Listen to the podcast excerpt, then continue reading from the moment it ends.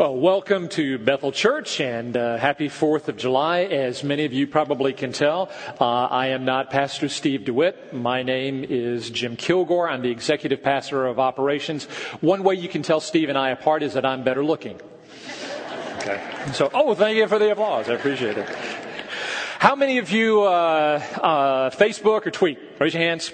Great, great. Keep them up, keep them up. Uh, how many of you spend more than 30 minutes a day on uh, you know, Twitter or, or, Facebook? Okay, how many of you spend more than one hour a day? More than two hours a day? Got a few. Okay, okay. For the, uh, anybody for more than two hours a day, this is for you. This is actually in Facebook language, so you'll get it. Okay? This dog is dog, a dog, good dog, way dog, two dog, keep dog, and dog, idiot dog, busy dog, four dog, two dog, hours dog. Huh? Okay, let's read it without the word dog. This is a good way to keep an idiot busy for two hours. Just kidding, just kidding. The reality is, is that, you know, I mean, Facebook, it is just an amazing thing. I mean, you know that there are 500 million people on planet Earth that have a Facebook account. That would make it the third largest country in the world behind China and India. I mean, it's amazing. But you know what it tells us is that people really want friendship. They really do. It is such an important thing. But the sad thing for many people, including Christians, is that the closest that many people get to true friendship is Facebook. And that's sad. Here's some interesting quotes about uh, uh, friendship pulled off the internet. Great stuff. Uh, the best kind of friend is the kind that you can sit on a porch swing with, never say a word, then walk away feeling like it was the best conversation that you ever had. I like that. Friends are those rare people who ask how you are or how we are and then wait to hear the answer. It seems to me that trying to live without friends is like milking a bear to get cream for your morning coffee. It's a whole lot of trouble and then not worth much after you get it. A little negative perspective. Um, a real friend is one who walks in when the rest of the world walks out. A true friend is one who knows all about you and likes you anyway. When a friend is in trouble, don't annoy him by asking if there's anything you can do. Think up something appropriate and do it. And then the last one. It's the ones you can call up at two o'clock in the morning that really matter. I like that. And so what we're going to focus on today is how can you be a two o'clock in the morning friend? How can you have a two o'clock in the morning friend? We have been hardwired by God for relationship. That is what he has just crafted deep within us. And the Bible tells us that we have been made in the very image of God. Now, there's a lot of theological truth behind that, many, many things, but one of those truths is this God says being made in his image means being made to have friendship. Friendship with him, friendship with one another. Matter of fact, we see this right at the very get go in the garden. Adam spent time, FaceTime, walking, talking, spending spending time with God, his friend. They had such a tight relationship that they could talk face to face about anything. We read in uh, Genesis chapter 3, and they heard the sound of the Lord God walking in the garden in the cool of the day. Now, why did God even create man? Was God lonely and God needed a friend? No. God is in Trinity. Father, Son, and Spirit. He has phenomenal, perfect friendship within himself. And out of that joy of intimacy, of relationship, of friendship, he says, I want man to experience this. So that kind of friendship is available to us because we've been made in God's image. He is that way. We are to be that way as well. Genesis 2, 18. Then the Lord God said, It is not good that man should be alone. I will make a helper fit for him. Now, you know, you probably read that passage before, and maybe immediately what comes to your mind is, oh yeah, well that's when he made Eve. No, that's not exactly what happened. Because at this point, God said, I am going to do something very unique. And what he ended up doing is that he started bringing all the animals to Adam to see what Adam would name him. This is before Eve even shows up. Now why did God do that? Because Adam was bored because Adam didn't have, you know, uh, you know his iPhone to be able to uh, to Facebook his friends, or because he didn't have an Xbox to play with. No, it's because God was trying to show Adam a very, very important point, which is this: Adam, guess what? Everything on planet Earth is at your disposal. You have got it all. But I'm going to show you that it's not enough. No job, no thrill, no money, no stuff will ever take the place of a true friendship. So then what does God do? He brings Eve along. Why did he do that? So that Eve could just simply be his wife? Well, that's part of it, but even more so that Eve could be his friend, his companion. Why? Because God has hardwired us for relationship, for friendship. It is deep within our bones. It is within our DNA. It is how we have been made by God. It is in God's character himself, and he has put that in us. So we are naturally bent and hardwired towards relationships. It is there with us. Jesus even said in the New Testament, in John 15, 15, no longer do I call you servants, for the servant does not know what his master is doing, but I have called you friends, for all that I've heard from my Father, I've made known to you.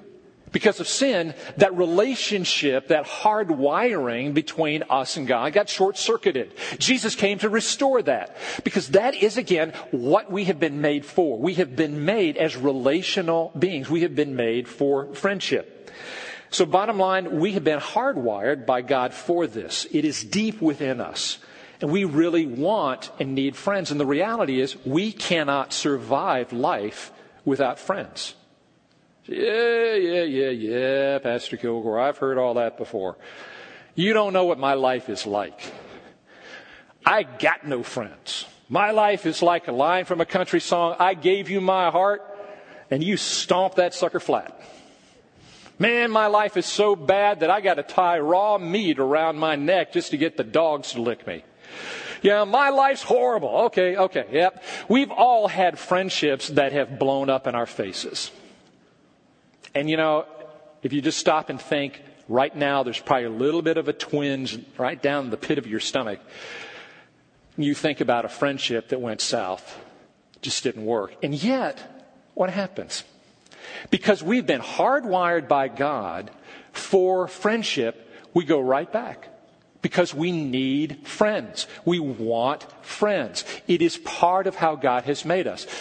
We want a friendship that is nurturing, that is meaningful, that has depth. And yet, the reality for some of us is that it ends up being disappointing and something that could actually turn out, unfortunately, rather, rather ugly.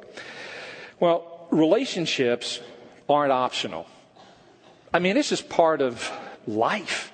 I mean, from the very get go, you got parents. Right there, you got a relationship. And then you get siblings on top of that. Then you go to school and you meet people at school. Then you go to college and then you get a roommate. Then you get married. You know, then you uh move into a neighborhood. Then you get a job and you have coworkers. Everywhere we go, we have relationships. But are they friendships? So we are in a relational society, but we need to have friendships, and they just really aren't easy. Matter of fact, they're messy. Friendships require work. Real friendships actually require sacrifice. Jesus said in John 15, 13, greater love has no one than this, that someone lay down his life for his friends. Well, in the verses we just read before, as well as this one, it's Thursday night. The cross is coming. Jesus is talking face to face with his friends, man to man. He knows that he is not going to see them until after the resurrection. They don't know. They're kind of clueless as to what's going on. Just a few minutes before he shared this verse, he had washed their feet, and they were scratching their heads trying to figure out what is he doing. Then he looks Judas square in the eye, said, Go, go do what you got to do. And Judas had already started the wheels in motion for the betrayal of Jesus, his friend. Peter is over here on the side saying, I'm going to serve you, Lord. You can count on me, man. I am there for you. And Jesus says, just time, time out, time out. Let me tell you the truth, Peter. Before the sun comes up in the morning, you're going to deny me not once, not twice, but three times. Peter still can't figure out what's going on. And then Jesus makes a statement Greater love has no one than this, that someone to lay down his life for his friends. Now, that is not some pious platitude that Jesus just throws out there so that it looks really nice and sweet in our red letter edition of the Bible. It's all about the cross. See, Jesus is getting ready to go to the cross, which is ugly and it's tough and it's messy. And he is going to attempt to restore that relationship between God and man. Obviously, he succeeds. Friendship, sacrificial friendship, isn't easy. It's not nice and neat and clean always. It can be ugly and it can be messy because it's sacrificial. Because you see, in a friendship, you then say, I am willing to go visit my friend on my friend's timetable, not when it's convenient for me. In a true sacrificial friendship, a friend is able to go to another friend and say, Hey, brother, I've just noticed something, and I've been meaning to talk to you about it. Uh, I'm worried about the way that you treat your wife. I just don't see that you really honor her in the way that Christ is telling us to do in the scripture. Boy, that's costly. That's sacrificial. That's laying down your life. Sister, uh, you just seem to get really angry with your kids. And, and when you discipline them, it seems to be more out of anger than, than out of love. Is there an issue there? Is there a problem? Can we talk about that? See, real friendship is messy. And it requires sacrifice, requires hard work.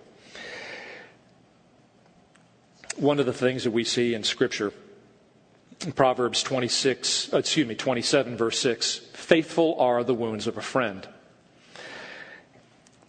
See, none of us have a complete view of our lives. You know, I mean, at best, you know what we got is a 180 view. I mean, depending on what your peripheral vision is. You know, maybe you're really cool and, you know, you might get, you know, 200 or something. But for most of us, this is all that we can see. And yet, the reality of life is that it's a 360. There's stuff going on back here that I don't see, that I don't get. Now, you may not believe it, but uh, I am a blockhead. No amens? Okay? Uh, I am a typical guy in the sense that this thing right here, it's made of concrete. And very rarely, but it does happen, but very rarely does stuff go from here to here. So I will say things and I will do things that are wrong. I know that's hard for you to believe, but it has happened. Now, the good thing is that I have friends who help me to see back here. Help me to see when things just aren't connecting between here and here. And a friend will do that. Now, being in the ministry for as many years as I have, you know, 25 plus years, and being around uh, planet Earth for over 50 years, I have found out something very interesting about human nature. Everybody's got an opinion about you. Well, I should say everybody, but people have opinions about you. You know what? I don't listen to opinions that much anymore, but I do listen to the words of a friend because I know that my friends have my back. Faithful are their wounds. You know, see, there are two ways we can go after somebody. We can cut with a chainsaw. I mean, it's designed to cut, but it leaves a lot of damage. And when somebody comes to me and there's just a lot of damage, I know that that person's not a friend. But see, there's another instrument that could be used to cut. It's called a scalpel. That scalpel can carefully be used to cut as well, but it's designed to heal. Faithful are the wounds of a friend. So we need to use our words as friends very, very carefully. So when I need to hear something I don't like, I want a friend to deliver it because I know that his wounds are faithful. Now, I'm privileged to have a group of friends that I meet with on Friday morning. Matter of fact, John Dykstra is one of my buds. So, John, come on up here, or come on down here. And, John, why don't you tell us uh, what it is that uh, we do besides uh, uh eat a lot of uh, cholesterol stuff? oh, we go bowling in the morning. No, actually, we don't. Um, no, we start off. We just catch up on the week, just kind of see how our week went, and um, but we um, ask some more serious questions after that. How's your time been in the Word this week, and, and what is God showing you? And you know, we let the person answer that, and uh, God's always working with them. Uh, then we ask, well, how are things going at home? How are things in the marketplace and other relationships, as Jim is talking about?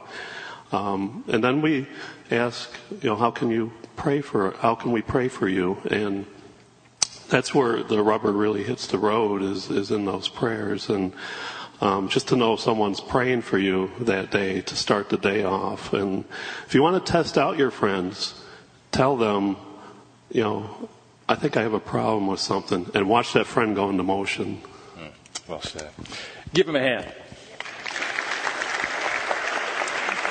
John's also uh, one of our deacons, and uh, yeah, he's one of my buds, and so we've developed a friendship. And so it, there's a faithfulness that is there. And you know, it's real simple. You know, you already heard Tim and Jason talk about this. We just simply hit three things. It's very practical, something that you could do. As John said, what, what's happening in the Word? Tell, tell me about what you're reading in Scripture. Now, why we do that? Because the Word of God transforms us and changes us, and I need a lot of help. I need a lot of change. I need a lot of transformation, and I cannot gut it out on my own. But when I'm in the Word, the Word of God will transform me and change me. So my friends are holding me accountable to that. We also say, you know, what's happening in your life as a man? Are you seeing things with your eyes that you shouldn't see? You know, Scripture says that if we confess our sins to one another, we'll be healed. So be honest. Be honest with what's going on. What's happening as a husband? How you treating your wife? How you treating your kids? What's going on in the marketplace? And then, as John said, we pray. Give me one thing I can pray for you right now. And we actually do it. Right at that moment, we stop to pray. And these guys have told me, said, you know, Jim, one of the things I appreciate about this is that I know at least once during the week, somebody has taken my name and they've lifted up to the throne. Powerful stuff. And that's what friends do because we really need to have that 360, not just a 180. Proverbs 18:24 says, "A man of many companions may come to ruin, but there is a friend who sticks closer than a brother." We need to not just settle for Facebook, but FaceTime. We need to spend time with one another. Now, I'm not knocking Facebook. It's a great tool, but I've got a Facebook friend in Seattle. And I doubt very seriously if I'm in trouble that he's going to hop on a plane from Seattle and fly into Chicago Midway and then rent a car and come and see me. But I know that John Dykstra will because we've developed FaceTime. That's what friends need. That's what friends do. And so as we spend time with one another, we know that doing life together is part of the whole Christian experience. It's not enough for us just to sit in a nice air conditioned auditorium, sing some wonderful songs, hear a stimulating message, and give some money. That won't cut it. That is not enough. We have been hardwired by God to be in friendship. And if that is not happening, spiritually, we will shrivel up and we will die. As pastors and elders, we know that. And that is why, as a church, we are committed to small groups. We're not just a church that has small groups, like a whole grocery list of all kinds of different things that you can kind of jump into and say, oh, well, that's a really a nice option. We are a church of small groups. You understand the difference? And so we know that when we are in community, when we are in friendship with one another, you know, we can move from just simply having a whole bunch of acquaintances to having depth of friendship. Now, the reality for a lot of us is we probably got lots of names on our contact list, got a lot of friends on Facebook. But how many buds do we have? How many people do we have that are really tight and really close? Because we need not just Facebook, but we need FaceTime. Now, it's real easy to connect with a small group. It's really not hard. Matter of fact, we've made it very, very easy for you. Going to show you how easy it is right now. Matter of fact, if you've got an iPhone, if you have a Droid phone, and you want to follow along, feel free to do so. This is a great application point. I know sometimes Pastor Steve will say, "Oh, don't do this now, do it later." I'm telling you, you can do this right now, and you can get up and walk out and go home. if you get this part of the message, you have gotten it all. So go to our website, www.bethelweb.org. Now, doesn't that look nice? I think that's a really pretty website. So I'm kind of looking at that, and I see a little thing up there that says Bethel Life. So I'll click on Bethel Life. Now, when I click on Bethel Life, I see all kinds of options about ways to be engaged and involved in what's going on with, uh, with Bethel Church. So I click on the thing about small groups. Now, when I click on what it says about small groups, I read this that Pastor Brad Lagos has put together. Really great statement. Although our weekend services at Bethel are essential, it can be easy to get lost in the crowd. Small groups provide a smaller, more relational setting where people can experience the loving community and genuine fellowship we all need. By gathering frequently to build relationships and live out the Christian faith together, small groups become a place where people truly feel connected and supported as they strive to live life as God intends. Now, the next step, I admit, is risky. When you click on this link about joining a small group, you'll fill out some information. Now, I will tell you, I promise you this. Pastor Brad's office is right next to mine. He is not going to ask for your social security number. He's not going to ask for a thumbprint, and he doesn't bite. You know, uh, he's a nice guy. And he will connect with you to try to help you link up with a small group. Getting ready to start those in August. So here's a very practical, very simple way for all of us to be connected. And why is this important? This weekend, and pretty much every weekend at Bethel, we'll have 2,300, 2,400 people attend. That's a pretty good sized group. And yet the reality is we have 833 of you who have said, I am willing to develop a friendship through a small group. We can do the math. So there's 1,600 of us that are here on a regular basis that aren't connected, who are on the verge and the risk of shriveling up and dying spiritually. It's two out of every three of us here that really aren't connected. That's not good especially when God has created us to be in friendship. He's hardwired us for that. And when we're short circuited from that, we will not grow. It's a critical thing that we need to have.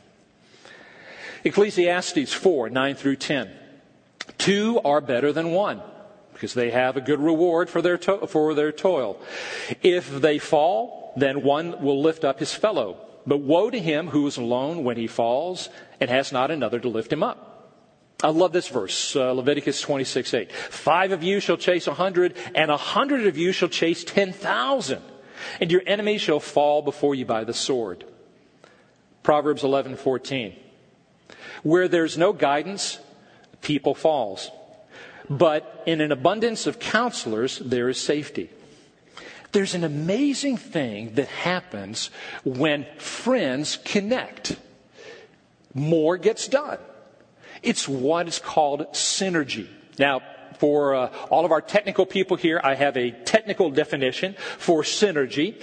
Uh, synergy is the energy or force created by the working together of various parts or processes. Now, for those of you that are like me that are not technical, what does that mean? All right, let me give you an example. Uh, you get to do this at home. You can try this. When you go home, I want you to get the horses out of your stable and I want you to connect them to your carriage. I know all of you will do that. Now, two horses. Anybody have horses here? Just curious. Okay.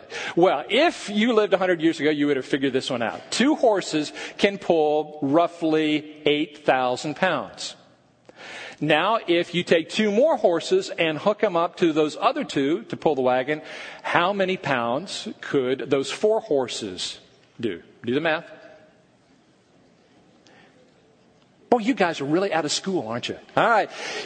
No, you cannot do that. It was, you know, it's not going to be simple math like that. Matter of fact, you know, instead of being able to pull 18,000 pounds, it's actually 30,000 pounds because there's a very interesting principle at work here. It's called synergy. Synergy is basically this, that the, you know, the complete output, the combined output is better than or more than the sum total of the parts.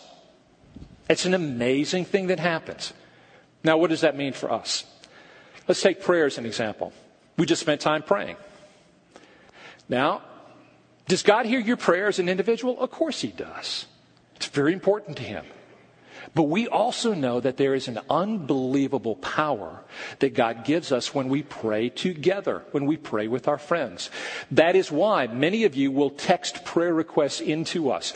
You'll take the time to write that down. So as elders and as staff, we pray for you. That is why you'll pick up the phone and you'll call a friend and you'll say, please pray for me because we know that there is a power that God gives when friends meet together to pray. There's something more powerful than happens than if I just pray by myself. It's called synergy. That happens when we have a friend, when we develop friendship. When it comes to counselors, you know, I could just sit down and get counsel from one person and then another person, and then another person, kind of add it together. But you know what? It's going to make so much more sense if I say, hey, Guys, those of you that know me, I've got some really tough decisions that I need to make. I need some wisdom here because you know what? You guys are watching my back. You have, you help me have a 360. Let's sit down and let's see if God can give us some wisdom through this. Let's pray together. There is a power that God gives, you know, when we're able to develop this kind of friendship that is synergistic. See, God has called us not to be a bunch of Rambos. He's called us to be a band of brothers.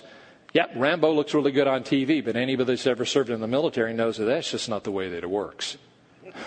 you got to be in a team. As a matter of fact, I was watching something on the History Channel uh, not too terribly long ago, and uh, dealing with the Battle of Hue in uh, Vietnam. And when the bullets were flying and the mortars were going off, the guy said, "You know, I was not thinking about apple pie, mom, and Chevrolet, you know, and my home in the country. I'm thinking about my brother that is next to me and I'm fighting for him. See, there's a power that God gives us together that we do not have apart. Maybe you're in a job where the boss uses four letter expletives in an anger tirade just to intimidate.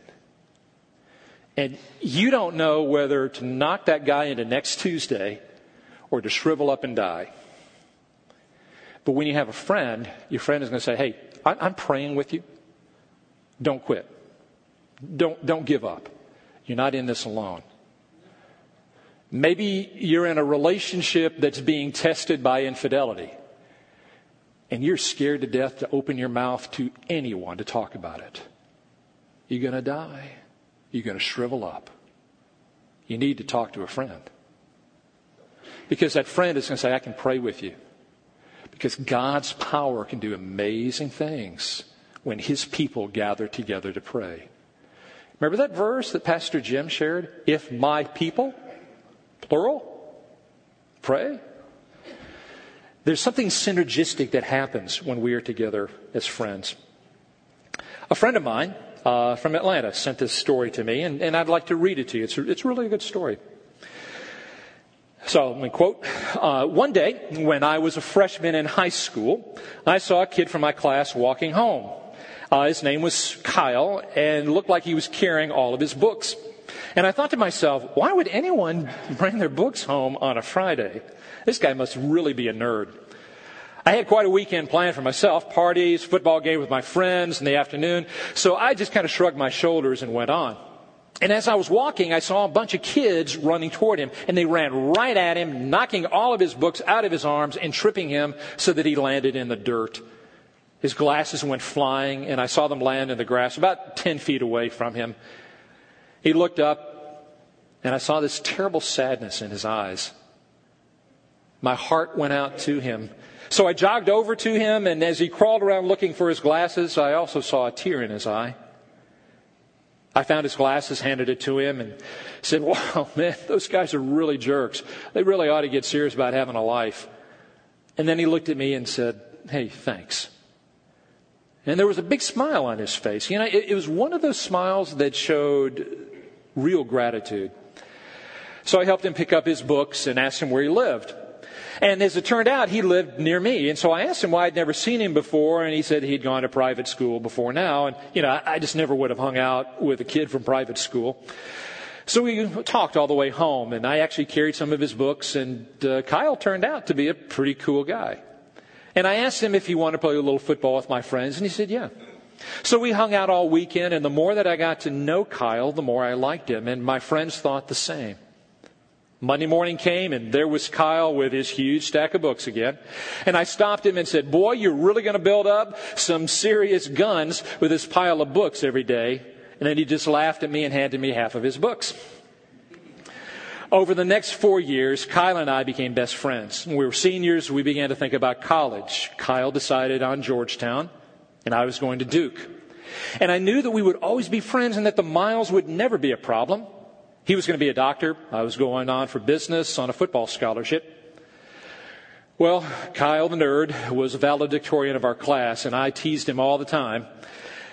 He had to prepare a speech for graduation, and I was really glad that it wasn't me having to stand up there and speak. Graduation day. I saw Kyle, and he looked great. You know, he was one of those guys that, that actually found himself during high school. He, he filled out and, and actually looked good in glasses. He had more dates than I had, and all the girls loved him. Boy, sometimes I was jealous, and today was one of those days. I could see that he was nervous uh, about his speech. So I smacked him on the back and said, Hey, big guy, you're going to be great. And he looked at me with one of those looks, you know, that really grateful one, and he smiled. Thanks, he said. As he started his speech, he cleared his throat and began. Graduation is a time to thank those who helped you make it through those tough years. Your parents and your teachers, your siblings, maybe a coach, but mostly your friends. And I'm here to tell you that being a friend to someone is the best gift that you can give them. I'm going to tell you a story. Then I just looked at my friend with disbelief as he told the story of uh, the first day that we met. What I didn't know was that he had planned to kill himself over the weekend. He talked about how he had cleaned out his locker so that his mom wouldn't have to do it later as he was carrying all of his stuff home. Then he looked hard at me and gave me a smile. He went on in his speech, and thankfully, he said, I was saved. My friend saved me from doing the unspeakable. I heard a gasp go throughout the crowd as this handsome, popular boy told us all about his weakest moment.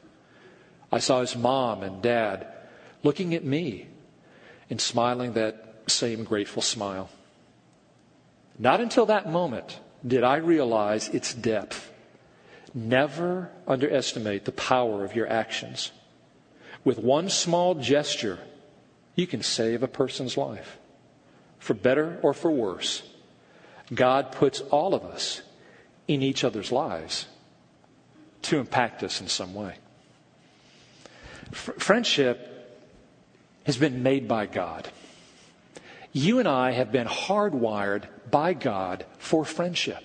Friendship with Him, friendship with one another. But you see, friendships aren't easy.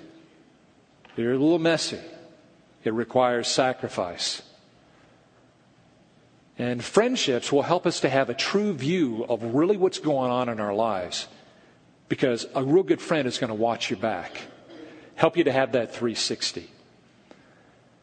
And true friendship allows you to accomplish so much more in the walk with Christ than you could ever, ever do on your own. God does amazing things through friendship. We have been made for friendship. We've been crafted for it. And when we don't have it, we die. What does it mean to be a two o'clock in the morning friend? Now you know. Let's pray for a second. Father, we thank you for friendship. We thank you for the friendship that you have given us with yourself that is eternal. And out of that friendship with you, you speak and you empower us to be friends with one another. Because the Christian life has never been intended to walk alone. We're to do life together You made us that way. And when we don't get it, we suffer. So, Lord, I pray for my brothers and sisters here that they would be serious about their walks with you and be serious about developing a friendship through a small group, through a core group, just with a few believers that they know. Father, help all of us to have that because otherwise we'll just have too many casualties in the battle. And that's not your plan. So, Lord, help us to have that kind of relationship here. And help us as leaders to help empower people and provide opportunities for that. We ask this in your name, Jesus. Amen. Before we go, I want to share this with you as well. We talked about being hardwired for friendship. See, that's how God made us. And unfortunately, sin disconnected us and short circuited us from this friendship with God. Happened in the garden. Jesus went to the cross to rewire us to God by wiping out sin. And if you want to be a friend with someone, you know, you're going to have a hard time doing that if you don't have this friendship settled. So I want to give you an opportunity today, right now, is to settle this. Because when this is hardwired, then you can plug in right here. That's friendship. It's great. It's great. You could pray and say, Father, thank you. Thank you that you sent your son to die on the cross for me because I'm a sinner. And I know that I am short circuited in my relationship with you. It just doesn't work and it just doesn't exist. And I deeply want that. So, Lord Jesus, would you come into my life, cleanse me, and change me, and make me into the kind of person you want me to be, so that I can be empowered to have these friendships here. Thank you for dying on the cross for me. I accept your gift and give my life to you. We're going to have counselors who are going to be here at the end of the service who would love to talk to you, to help you get hardwired into that friendship with God. Be here just to talk with you, spend time with you. If you have a need or a prayer request, we're here to be able to help you with that. Because God loves you. And we want you to experience that fantastic, marvelous love of His friendship. Would you stand with me?